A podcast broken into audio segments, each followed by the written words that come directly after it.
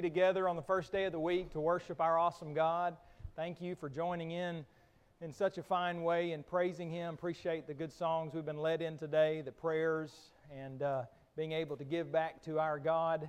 It always feels a little weird when I'm visiting places and I, I don't, uh, you know, put something in the plate because I'm giving back at my home congregation, but anyway, I think everybody kind of understands that. But it's just a, a, a, wonderful blessing to partake in the same five acts of worship that Christians have been partaking in now for a little over, uh, well, about 2,000 years now. So uh, it's just a blessing to worship with you all. It's always a blessing to be in this area and to be uh, with the fine brethren who meet here. Is this this is considered Gainsborough, right? Is this a Gainsborough address? Okay, so in Gainsborough, and uh, I've just uh, been treated much better than I deserve. I always am. I love the relationship that uh, I and my family have with you all, and also that Apologetics Press has. We thank you for your moral and prayerful support, and also for your generous and kind uh, financial support through the years. You all have, have blessed us. And we were very blessed uh, at the end of last year to meet a, a, uh, a, large matching campaign that we were challenged by a generous donor, and we, we met that. We're so thankful. We have a lot of uh, plans, if the Lord wills, in 2023 to do some things that we, we hope will be very helpful. We're going to continue to try to put out some, some good vacation Bible school material. I heard that uh, I think you all had used that uh, sometime in the last year or so. Uh, we have one coming out in the next month called Operation Creation for all ages. And then uh, I'm already proofing some material for 2024 that's just going to be on the name Jesus. And every night's going to be about Jesus. And the first night on Jesus, the, the Messiah. And the next night on Jesus, the Nazarene. And Jesus, Lord. And then Jesus, uh, Almighty, and then Jesus the Savior. So I, I, I've been proofreading that material. I've been immersing myself. I was doing that some yesterday in that. So that I'm sure you wanted to hear about what's coming out in 2024. I'm also excited about us coming out with a, a, a smaller Bible. We have our Apologetics Press Study Bible, and uh, we uh, have uh, the rights from, um, well, an agreement with HarperCollins and Thomas Nelson to do a smaller version of the New King James that will be kind of what we're calling more of a kind of an evangelism Bible that will have some things in it, like if you give a Bible to someone who doesn't know anything about anything, maybe is, is, is not uh, even a theist, doesn't even believe in God. So there will be a small section in there on why you should believe in God, why you should believe the Bible, why you should believe that Jesus is the Son of God, why you should become a member of Jesus Church and only Jesus Church, and why you how you become a member of that church. And so it's going to be probably more the size of this kind of Bible. That's a four pound Bible there in the back. And uh, I have yet to start preaching from a four pound Bible because, you know, I'm so weak in my muscles that I don't know if I can handle carrying a four pound Bible around for an hour or two. But um, that's, uh, we're, we're, hoping to be able to release that here in, in uh, 2023. So we have a lot of things that we have ongoing. I hope that you'll continue to use the Apologetics Press website. We have thousands of articles and hundreds of videos on that website, as well as the app, if that is helpful to you. And again, uh, my guess is, I think it's an educated guess, that 99% of everything we produce is on our website for free electronically in one, one form or another. In fact, uh, even though it's not free because we have to uh, uh pay royalties to HarperCollins to use the New King James text, uh, you can get the study Bible on Olive Tree uh, electronically or on Amazon.com, if I recall correctly and uh, I think it's uh, probably about half the price of what you'll find in print. Uh, still, though, most people would like to have that in print. So it's been a pleasure to be with you all this weekend. Friday night we studied uh, a biblical response to cancel culture, and then last night we talked about God's defense recipe as we learned from 1 Peter chapter 3 and verse 15, looking at it in the context of the epistle of 1 Peter. We also talked last night about how the Bible is absolutely correct in everything it says, including being scientifically accurate, which is an accusation that has ratcheted up more in uh, this day and time. And then we've talked about the poster children of evolution this morning, and then this last lesson that we have together in this worship hour, we're looking at wonders of God's creation. And I believe it's totally appropriate, even in a worship hour to think about some of God's amazing wonders. You know, I, I don't know many people, especially children, who don't like going to a farm and seeing maybe it's sheep or chickens or, or cows or maybe even some people have some bunny rabbits. I don't know any kids. I don't know many adults who don't like to see and look at and pet some of these. Well, maybe not some of these creatures. Maybe you like going to the zoo. I mean, I tell you, when we still had kids at home, we had a zoo pass there in Montgomery. And, uh, you know, if, if we needed to discipline our children, we might threaten to leave those children at the zoo with the rest of the animals. Not just, I'm just kidding about that, okay? Uh, but we love to go to the zoo and look at the elephants and the, the uh, uh, giraffes and lions and the funny baboons and monkeys. And we, we have always enjoyed going to the parks, maybe feeding the, the ducks and the geese. And even when those geese bite our little fingers, uh, we still like going back and going to parks and seeing animals. I mean, it's just amazing to look outside and to see creatures that are eating from our bird feeder that we used to have set up and right outside of our uh, what we call our little coffee room and our sitting room. You know, when our kids were younger, they used to enjoy looking at the little cicadas that had been in the ground, the 17 year cicadas being in the ground for 17 years before coming out and metamorphosizing. And maybe you think it looks like a creature from Mars, but it is an amazing process and uh, how a creature can go from crawling out of the ground to becoming a flying cicada. Maybe you like to find a turtle or maybe a lizard every now and then, or maybe you like to find a little baby frog and maybe you have never done what my kid did, but put that little baby frog in his belly button and took a picture of it. Animals are just amazing little creatures. I mean, even just dogs. Don't you just love a good dog? Some of you might be cat people.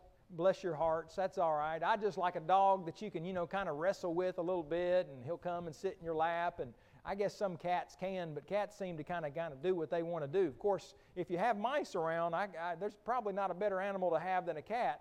And my dog, I don't know what he'd do with a mouse. He might run from a mouse. He runs from a lot of things, I think. He's 13 years old now. He's brought a lot of little joy to our family. You know, the Bible actually talks about animals a good bit. I mean, in eight of the first nine chapters of the Bible, a number of animals, of animals, are mentioned.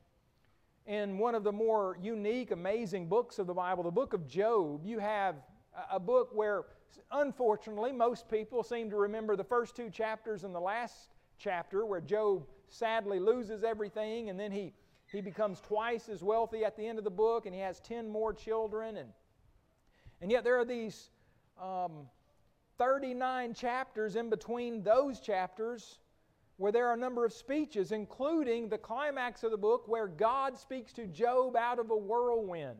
Job has been wanting to know why is all this bad stuff happening to me? God, come and tell me what's going on. God, let's have a meeting.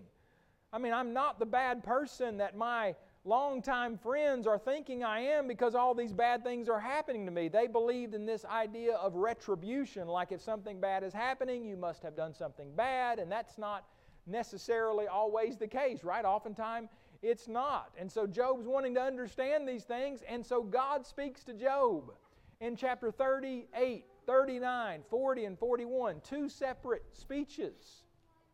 You know, it's interesting, and there's a lesson for us here that's not necessarily the lesson of the hour, but God never tells Job the answer to Job's question. So, you know, you and I might be going through something right now. We might have gone through something in the past that's been really hard, and maybe we're going to go through something in the future. And we may ask the question, why? And we may wonder why and want an answer as to why. And and you know, I fully believe once we come to know, based upon the evidence, that God exists and the Bible is His Word and that Jesus Christ is the Son of God, and we know, based upon our reception of the gift of salvation through obedience to the gospel plan of salvation, through faith, confession of that faith, through repentance and immersion in water for the forgiveness of sins, Acts chapter 2 and verse 38, that we can know that we are saved. And when we know that we are right with God by the blood of Jesus Christ, by the grace and mercy of God, you know, whatever happens to me in this life, I might wonder why, but I don't have to know the answer to it. You know, long ago, some probably 4,000 plus years ago, Job was wanting to know what was going on. And God speaks to Job. And you know, if you're reading this book for the first time, you're probably thinking, well, God's about to tell Job what we learned in chapters 1 and 2. But he never does. He talks to Job about his creation. He said, Where were you when I laid the foundations of the earth? Where? And then he begins to talk about all his, his animate creation, not all of it, but a good bit of it in the universe. And he begins to show Job, explain to Job by way of talking about the lion, the raven, even the mountain goat and wild donkey, and these other animals you read here. He begins to show Job of his greatness, his goodness. Chapter 41, verse 11 Who has preceded me that I should pay him? Everything under the heaven is mine. Job answered the Lord in chapter 42, verse 1 I know that you can do everything, and that no purpose of yours can be withheld from you. You asked, Who is this who hides counsel without knowledge? Therefore, I have uttered what I do not understand, things too wonderful me, which wonderful for me, which I did not know. I mean, Job was just in awe of God. It's like his question about why he was suffering. He didn't have to know that anymore because he better understood who this awesome Creator is, seemingly coming to the conclusion whatever happens to me in this life, I don't have to know all the reasons because God is awesome. You may say, well, Eric, that's just kind of strange, but you know, I, I, have a, I have a hunch. If you and I had the same experience with God that Job had on this occasion, if we have an honest and good heart like Job did, our response would be exactly the same. My point is that God taught Job some amazing lessons by referring to God's awesome creation. And what we've already noted to some degree last night, we can know based upon God's creation that God exists. We can know that matter demands a maker, and that life demands a life giver, and that intelligent life demands an intelligent creator, and that design demands a designer. That complex functional design, even in a funny looking, goofy looking kind of animal that we call the giraffe. That you may wonder what kind of, I mean, this animal, listen, if you, if, if you didn't know that giraffes existed, and you're in a first grade class, and you're drawing an animal, and neither you nor your teacher knows this animal existed, they would think, you would think, you know, you're just making up some kind of thing and you're not a very good artist. That would be my guess. we look at this animal, it just looks like it's something out of a, a comic book, I suppose. But it's a real animal that has a neck that's about six feet long, legs that are about six feet long, tails that can grow to be six to eight feet long. It has a tongue that's 18 inches long. Kind of funny looking, isn't it? That they can actually run 30 miles per hour at top speed. This, that's faster than a human being can run, and a whole lot faster than I can run. And as this animal is probably most well known for its long neck, I suppose it would be appropriate for a moment to talk about that. You know, even though its neck is about six feet long, it has the same number of neck bones that you and I have. They're just a whole lot longer. Have you ever thought about this? That in order for its brain to work, it's got to get what? It's got to get blood from its heart to its brain. You say, well, Eric, what's the big deal about that? Well, you know, it's one thing to get blood from our hearts to our brains, which might be, you know, there might be about a foot there in difference. You know, maybe 12 inches, maybe a little less, a little more, depending on how tall you are. And you know what? You have to have a heart that does what? That pumps strong enough. If you have blood, you know, we talk about blood pressure a lot as being a bad thing. Well, you need some blood pressure, right?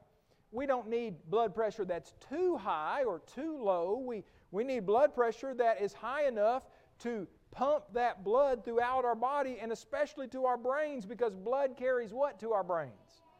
Carries oxygen to our brains. And we need that. And if we, if we don't have that for a certain amount of time, it can permanently damage our brains.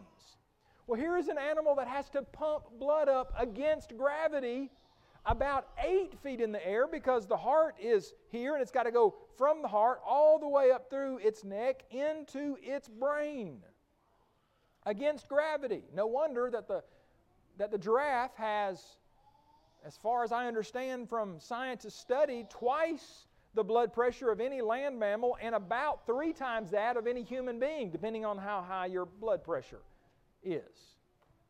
And so it has a heart that is about two feet long, that when full of blood weighs about 20 pounds. Could any of you, say, you know, what would you think if someone said, well, you know, about, uh, I don't know, a, a, tenth of my weight is in my heart?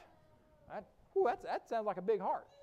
A 20 pound heart to help pump blood up against gravity. Which you say, well, okay, that's, that's neat and all, but then what happens when the giraffe bends down to pick something off of the ground, or better yet, drink a lot of water? You know that a, a giraffe can drink more in one drinking session than a camel can? I mean, they have to be careful because there might be lions or crocodiles or other things around. So, you know, they're on high alert. But how can they be on high alert if the blood is pumping furiously from its heart to its brain and then it bends its neck down below its heart? Let me ask you something. We're not going to do this this morning, but if everyone stood up and I said, let's lower our head as far as we can and stand up with our head lowered below our heart as long as possible, what's going to happen to a number of us? We're going to what? We're going to, at the very least, get lightheaded, and at maybe, I'm not going to say at most, but it's very likely that a number of us will do what? Woo! We'll just pass out like some of you look like you're about to do right now because you had a big breakfast of bacon, eggs, and biscuits this morning, right? Just kidding. Okay, so what, how, how does this keep from happening? How does the blood not just keep pumping and rushing to the giraffe's head and his brain just pool with all sorts of blood? Well, see these? These are air quotes, right? It just so happens. Just so happens. Boy, I tell you what, evolution is amazing, isn't it? Just time, chance, random, mutated processes. It's always funny, and not really funny, but it's frustrating, I guess, how mutations are like the darling of evolution. Well, how did that happen? Well, it mutated over thousands. How did that? Mutation, mutations, mutations. I don't know about you, but most of the time when we hear about mutations, they're a bad thing, right? It's, it's not like you, I, you know, I've got my six month doctor checkup in the morning. I just got a text about it earlier ago. Hey, remember, you can't eat in the morning I'm hoping this is not going to be one of those three hour doctor visits. You know, you can't eat before they go to the doctor. And, you know, if the doctor comes back in there after examining and says, Eric, I've got some news for you. You have mutated genes in this part of your body and that part of your body and this part. You know, am I going to say, yes, I'm evolving into a better being? No, generally speaking, mutations are not necessarily a good thing. They might be somewhat neutral in some ways, but mutations, most of the time, are a negative thing.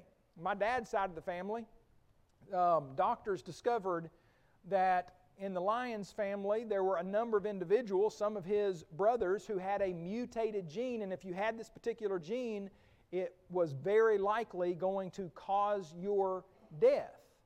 And so there were operations that were done, there were tests that were done, even on my dad, as I recall correctly, to see if he had that gene.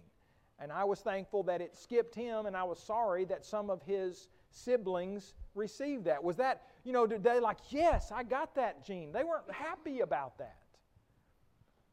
My dad is the oldest one in his family, and sadly, he's just lost another sibling, and he's one of the fewer ones that are left on his side of the family. He turns 88 here in, in about a week. Are we to, to marvel at the that the design of the giraffe and think that, you know, good old evolution just gave us the giraffe. Well, how do you explain the fact that the main aorta between the, the giraffe's heart and the giraffe's brain has valves in it that close off whenever the giraffe bends its neck downward? so that the blood is not rushing to the brain of the giraffe and the giraffe does not pass out and can keep its head lowered for several minutes at a time. Well, then you, the question, I, I suppose, it begs the question well, then how does it get any blood to its brain? Well, you see this network of blood vessels here? It's called the network of the carotid. Well, it slowly, slowly and gently gives the giraffe's brain just the right amount of blood needed. Does that sound like time, chance, and random accidents that cause such amazing design in this animal? Anybody know what this creature is? Anybody saying it looks kind of fishy? How about an electric eel? Electric eels are, I mean, what if, you know, it's one thing to be, you know, to touch a doorknob and there be some static electricity there and you shock yourself or maybe you shock someone else. Have y'all ever gotten that little device where you put on your finger and it like you can shake hands with someone and it'll kind of give them a little bit of some kind of jar or shock. You know, we think that's funny as kids, maybe as adults too. Well, here is a creature that can shock the daylights out of you. How did, how did something go from a non electric eel to an electric eel? I mean, this is a creature that can stun a horse, that can put a human being in the hospital, that, has, that is made up, about 80% of its body is made up of something called electroplaques. And electroplaques are muscles arranged like batteries, and these, these muscles don't contract like, uh, like regular muscles. They uh, give off electrical charges at will, sending it through these nerves, sending up as much as 600 volts of electricity at one time. If you want to see some interesting footage, see, uh, you know, you got to be careful surfing the internet. I'm, I'm very big on being careful about that, especially for young people and really all of us. But when you go to maybe YouTube and you type in electric eel, you know, bitten by, like by a dog. Woo, I saw a video the other day of a dog, looked like a German Shepherd, got a hold of an electric eel, and it was it was an interesting, sad, and kind of funny all at the same time kind of video. I saw it was either an alligator or a crocodile chomped down on an electric eel, and it looked like it may have been the demise of both of them. But how did the first electric eel come along? How did it know to make muscles, not like the kind of muscles that you and I have, but muscles that would be arranged in such a way and that could put off in such a way these kinds of reactions that would cause electrical volts, for lack of a better term? How do evolutionists explain the electric eel's ability to not shock itself, but the ability to shock something else?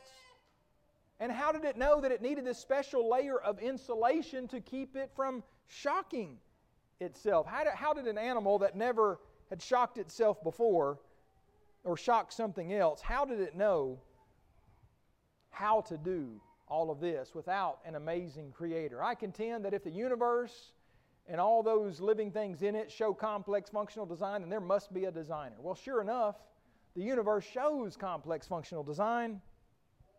Thus, the universe must have had a designer. You may think that this looks like a squid or an octopus. This is actually known as a cuttlefish. The cuttlefish looks like something almost out of a Batman movie, doesn't it? I mean, with eyes like that, with uh, bluish green blood, something that can spew like a squid or octopus can, black ink out of its body, has tentacles, two of which it can, it can kind of blow out of its mouth like birthday party blowers. Have you seen those or used those before? But the most amazing thing about this animal is its ca- camouflage abilities, or its, its ability to uh, blend in with its environment. Like if it's swimming next to a rock or a barnacle, it can actually, can you imagine being able to do this with your skin? Like manipulate its skin to look kind of like a some kind of shell or barnacle. Or it also knows when it's swimming, say next to seaweed, to move its arms or it, its tentacles up and down and to sway like the seaweed that it's swimming next to. I was looking at one science magazine a few years, and it had this. Um, it's a creature that's that is categorized as a cephalopod, and uh, it had it on the cover, a cuttlefish, and it talked about it being almost like an alien-like creature with amazing intelligence. Huh, I wonder where it got this this intelligence from? Well, people can say it came from aliens, but that just begs the question what? Well, where did alleged alien intelligence come from? And I'm not suggesting there are aliens. I'm just saying sometimes atheistic evolutionists will say that, well, you know, life came here from aliens. Okay, let's just say I grant you that for a moment. Where did the alien life come from? It continues to beg the question. I read several years ago where there were uh, the, um, I believe it was the U.S. military studying cuttlefish to learn more about camouflage abilities, and they put these animals in different fish tanks. Some of them with, um, with uh, vertical lines along the fish tanks. And when they put these cuttlefish in there, the cuttlefish began to move their tentacles up vertically to mimic the vertical lines of the fish tank. And they put them in another fish tank with horizontal lines, and you can guess what happened. They began to splay their tentacles out horizontally to look like the lines in the fish tanks in which they were swimming. Amazing creatures. Probably the most amazing ability they have, though, is the ability to simply change the color of their skin at will. And I'm not saying this is the only animal that can do that. I'm saying this animal can do it to about 40 different colors. Listen, once you get past, you know, red, green, blue, yellow, purple, I'm, you know, I'm about all out of colors. Brown, black, okay. 40 different colors. And one of the amazing things that hasn't been yet proven, but there are some who think that this animal is actually colorblind, but somehow knows how to turn into the colors of its surrounding area in order to blend in with it. Who made? Did something make this creature, or is it the product of random, godless evolution? I believe the psalmist is exactly right when he says, This great and wide sea in which are innumerable teeming things, living things, both small and great, O Lord, O Lord, how manifold are your works and wisdom, you have made them all. Anybody know what this creature is? I mean, scientists classify the duck-billed platypus as a mammal, but it's the most unusual quote unquote mammal you've ever seen. There's not a category for an animal that is about the size of a house cat with fur thicker than that of a polar bear. It can store food in its mouth like a chipmunk. This is from our book, Wonders of God's Creation. I think there might be some copies in the back. It has a beaver like tail and webbed feet like an otter. It has a bill like a duck and spurs like a rooster. And it lays eggs like a turtle and produces venom like a snake. But I think that despite all those unique traits of a duck-billed platypus, the coolest thing about this animal is that when it wants to eat, it dives down into the water and it eats a lot of little things like tadpoles and worms and little shrimps and things. And it, it closes its eyes when it does this. Well, how does it find what it wants to eat?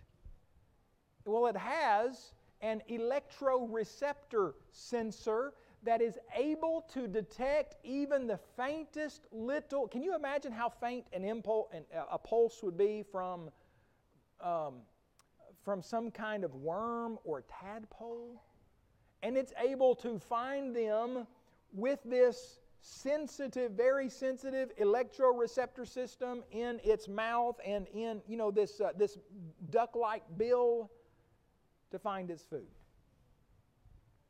Chance or design? You know, if we saw anything close to this in the mechanical world, we would say this demands an engineer, this demands a designer, this demands a maker, this demands a manufacturer, this demands some creator of it. God has given us thousands of examples to say, hey, this is what should bring Him glory and should cause us to realize how great He is. We read in Revelation 4 where John wrote, You are worthy, O Lord, to receive glory and honor and power, for you created all things, and by your will they exist and were created. There are thousands and thousands of examples that declare the glory of God, wonders of His creation. You know, when you look up the word design in a dictionary, when you look up the word design, it talks about things that are planned and intentional, intentionally designed, that, that demand some measure of intelligence before the design came about. And we look in this world, we see all sorts of designs that demand a designer. And with all the examples that we have before us, how can we not come to the logical, to the right conclusion that, that the designer wants us to come to, that he exists, and to come to the conclusion that Job came to that he is great, that he is awesome, and that he is so awesome that regardless of what questions I have in this life that may or may not ever get answered, when I come to realize how great, how big, how almighty, how loving, how kind, how good He is, if I am in a car accident on the way home to Alabama today and I, you know, lose my left leg or lose my sight or something, you know, that we would view as bad happens to me, you know who is still good? God is. You know, two years ago after I got COVID, um, I, I, I started having a lot of foot issues, and I never put the two and two together. I went to a few doctors, and they said, Well, Eric, you have tarsal tunnel syndrome. You, you've heard of carpal tunnel syndrome. Well, they said you have tarsal tunnel syndrome in your, in your uh, feet, in your ankles, and it's causing nerve compressions, which are causing your feet to do all sorts of crazy things as far as the nerve pain goes. And so I was started taking medicine. and I went to this doctor and that doctor, and I was still having all sorts of you know, weird nerve pains in my feet. Just standing up for minutes or hours can be very painful. I'm not looking for sympathy. I'm just saying, hey, no, that's what they told me I had. And then I was told, you know, you need to go visit this other doctor at UAB, to which I, I, I went to, to uh, University of Alabama, Birmingham uh, clinic, and he said, you know, I, I think you have something else going on he said, When did you have COVID? And, and I don't know much about COVID. I said, Well, that, you know, that was in December of that particular year. And he said, When did all these problems start with, you know, these neurological issues? I said, Well, in January. He said, I think you have post COVID syndrome. And I thought, Well, that sounded kind of weird. And actually, I've heard more about it since then, and other people supposedly have it. I went to a neurologist there at UAB. She said, Yes, I think you have what we would call, and maybe it's just a broad term, you know, post COVID neuropathy in your feet. Now, I don't know if that's what I have. I really don't, because I've had about two different diagnoses, and maybe it's both from a number of different doctors. You know, all I know is this whatever pain I have with that little thing, and, and, and when I say little, I mean it's little compared to the grand scheme of things. Whatever trouble I might go through, whatever trouble you might go through, and, and, and I'm not trying to minimize the pain and and the, the, the, the emotional trauma that we sometimes feel when we are diagnosed with a particular disease or when we have a big problem, whether it's a financial problem or whether it's a family problem or whether it's the loss of a dear loved one. What I am saying is, whatever it may be, one of the things that the Bible teaches us is our God is able to help us come through this and continue to have our eyes fixed on Him and be faithful until we take our last breath. With whether that is because someone is taking our breath away from us intentionally, like when you think of the persecution in the first century, or when you think of maybe having the opportunity to pass away in a peaceful sense and in a peaceful way. Whatever it is, you know who is worthy of all glory and honor? And heartfelt worship.